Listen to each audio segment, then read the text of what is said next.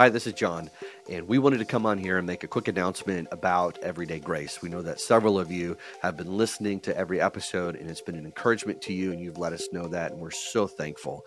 And now we have over a couple hundred episodes that you can go back to and listen to over and over again. Uh, but this will be our last Everyday Grace. Uh, we're going to be starting several other new podcasts, and so we wanted to hop on here and let you know that this one uh, will still be available. You'll go back to uh, be able to go back and listen to all the episodes and be encouraged by it.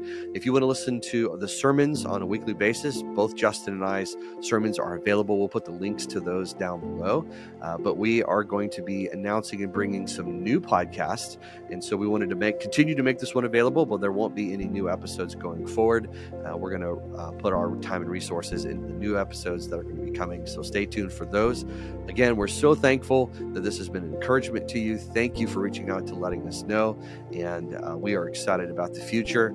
And again, thanks for supporting Theocast, and Justin and I will see you soon.